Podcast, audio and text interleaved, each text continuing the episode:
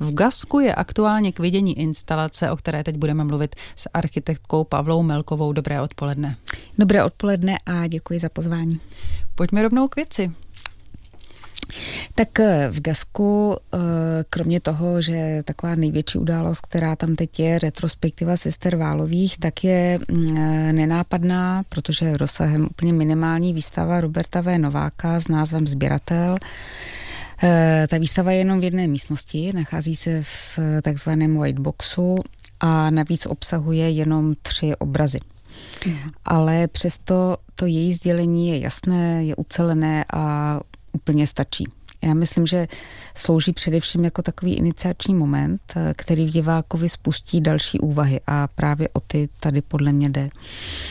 Eh, nenáhodou jsou ty obrazy tři eh, a evokují takový oltářní triptych, i když je potřeba říct, že autor žádný podobný interpretační klíč k tomu neposkytuje, takže to všechno je takový můj subjektivní výklad. Eh, na všech třech obrazech, respektive vitrínách, eh, vidíme plochu, která je vyskládaná z desikačních sáčků. To jsou takové ty, které bývají přibaleny v krabicích se zbožím.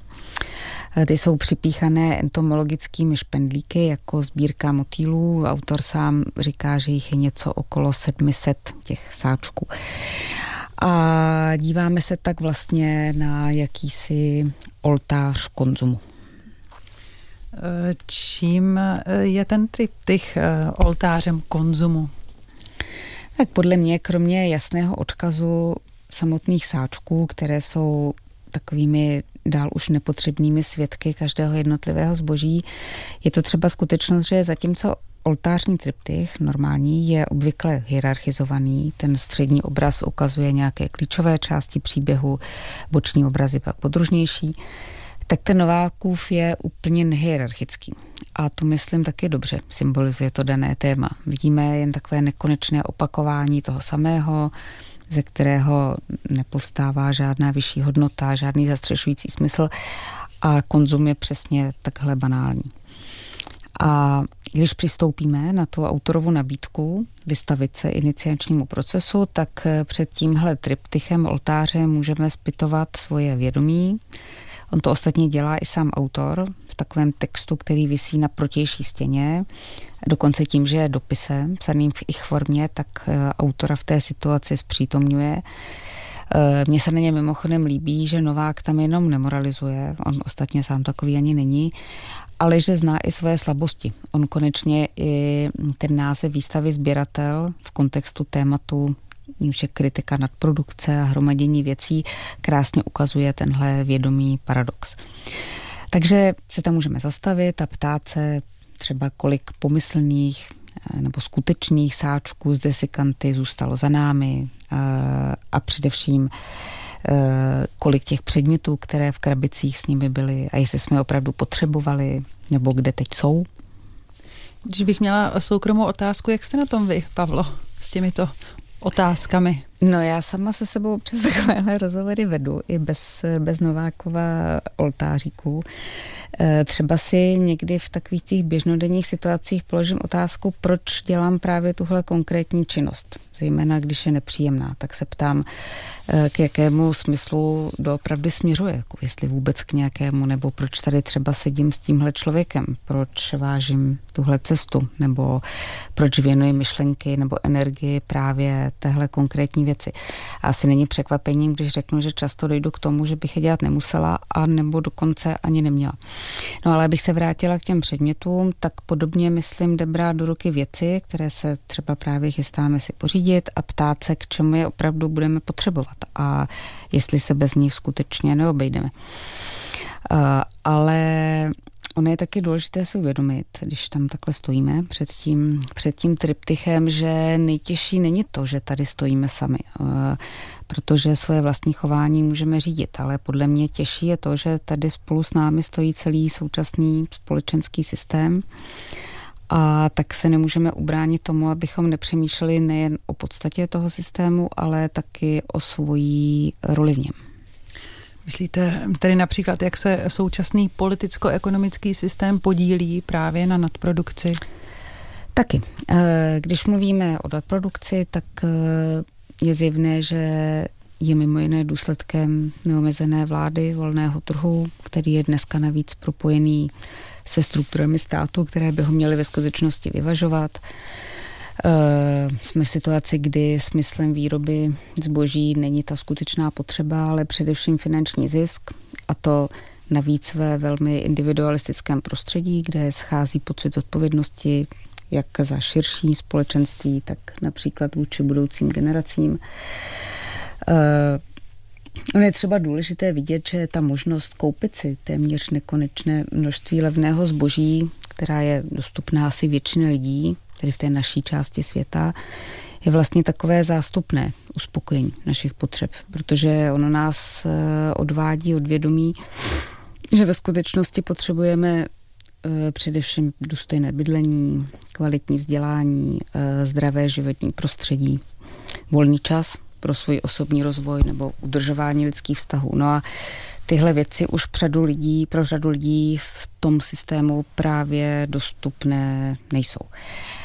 Ale abychom dokázali hledat nějaké možné proměny toho systému, tak právě potřebujeme porozumět, v čem skutečně tkví jeho základy. A ono se to jeví náročné a vzdálené, protože většina z nás, ani já samozřejmě, nejsme odborníci na politickou ekonomii nebo filozofii, ale myslím, že bez toho tu svoji roli opravdu efektivní v nějaké změně toho zdánlivě nevyhnutelného e, nenajdeme. Stejně tak jako nerozeznáme výhody toho systému, protože přeze všechno pořád ještě žijeme v jednom z nejhumánnějších systémů dneška, ale ani rizika a tak se nevyhneme takovým těm paušálním adoracím nebo naopak odsudkům. No, nicméně může nám v tom pomoct například řada výborných aktuálních knih na to téma. Máte nějaký typy? Tak plně namátkou. Já sama teď mám na stole třeba knihy od autorů Rutgera Bregmana, od Patrika Denena, Tobyho Orba, Jamesa Trauba. A myslím, že třeba i Platonova ústava k tomu má co říct. No. Ale když se vrátíme k tomu tématu konzumu předmětů, tak eh, je zajímavé si uvědomit, že věci, kromě toho, že ta jejich výroba a distribuce zatěžuje životní prostředí, tak zatěžují i nás samotné. Už čínský myslitel Lao Tse v 6. století před naším letopočtem na adresu kvantity vyslovil takovou tu později často citovanou myšlenku vlastníme-li více než tři věci, začínají vlastnit oni nás. A po něm řada lidí, třeba Jana Moskomenský v té své knize Unum Necessarium říkal, tady si dovolím citovat, Jediná příčina všech zmatků je v tom, že lidé nerozeznávají nezbytné od nenezbytného, že nezbytné věci opomíjejí a zbytečnými se nekonečně zaměstnávají, zaplétají a matou. A ze současníků se tím hodně zabývá třeba Konrád Lísman, kterého právě v tom textu na výstavě cituje i Robert Novák. A ještě otázka na závěr. Jak je to podle vás s přemírou v architektuře? No tak problém hromadění eh, předmětů má samozřejmě svůj ekvivalent i v architektuře. Tam se úplně namátkou dotýká třeba nadměrnosti, to jak z hlediska velikosti prostoru, tak třeba zbytečně luxusních materiálů. Eh, a v souvislosti s architekturou stejně, ale jako u předmětů je zásadní třeba téma recyklace, protože důvodů, proč bychom se měli snažit využít všechno, co už tady je, na místo stavění nebo vyrábění nového stále pořád jenom přibývá, eh, takže to znamená eh, opravovat staré domy, nebo aspoň, eh, když už to zbourání je nevyhnutelné, tak zrecyklovat všechen stavební materiál. To je právě to, co se málo ví a málo dělá. Přitom dřív se to tak dělalo běžně. A mimochodem na historických stavbách, v těch, kterých je nám je tak příjemně, tak vidíme, že to přinášelo i docela půvabné vizuální výsledky. A ten vztah architektury a předmětů, tak podle mě eh, třeba místnost nebo dům nebo zahrada jsou nejkrásnější, když jsou téměř v úvozovkách samozřejmě prázdné. I když zároveň je jasné, že nějaké praktické předměty prostě potřebujeme, abychom mohli dělat praktické věci. Že jo? Tak je důležitá role předmětů, eh, se kterými se identifikujeme proto se s nimi obklopujeme, protože uchovávají vzpomínky eh, nebo nás obohacují pohledem na krásu. a někdy slouží taky jako takový přechodový můstek. O tom, já už jsem tady moc krát mluvila o té potřebě přechodových můstků mezi námi a tím prostředím. A v případě předmětu oni nám, myslím, pomáhají se s tím prostředím identifikovat, protože on je v nich kousek z nás, ale i kousek z toho prostředí a vlastně i to jejich měřítko nám trošku usnadňuje přechod k té rozlehlosti prostoru. Říká architektka Pavla Milková, jejíž glosy s fotografiemi hledejte na vltavském webu. Pavlo, děkujeme za návštěvu a hezký den. Děkuji a naslyšenou.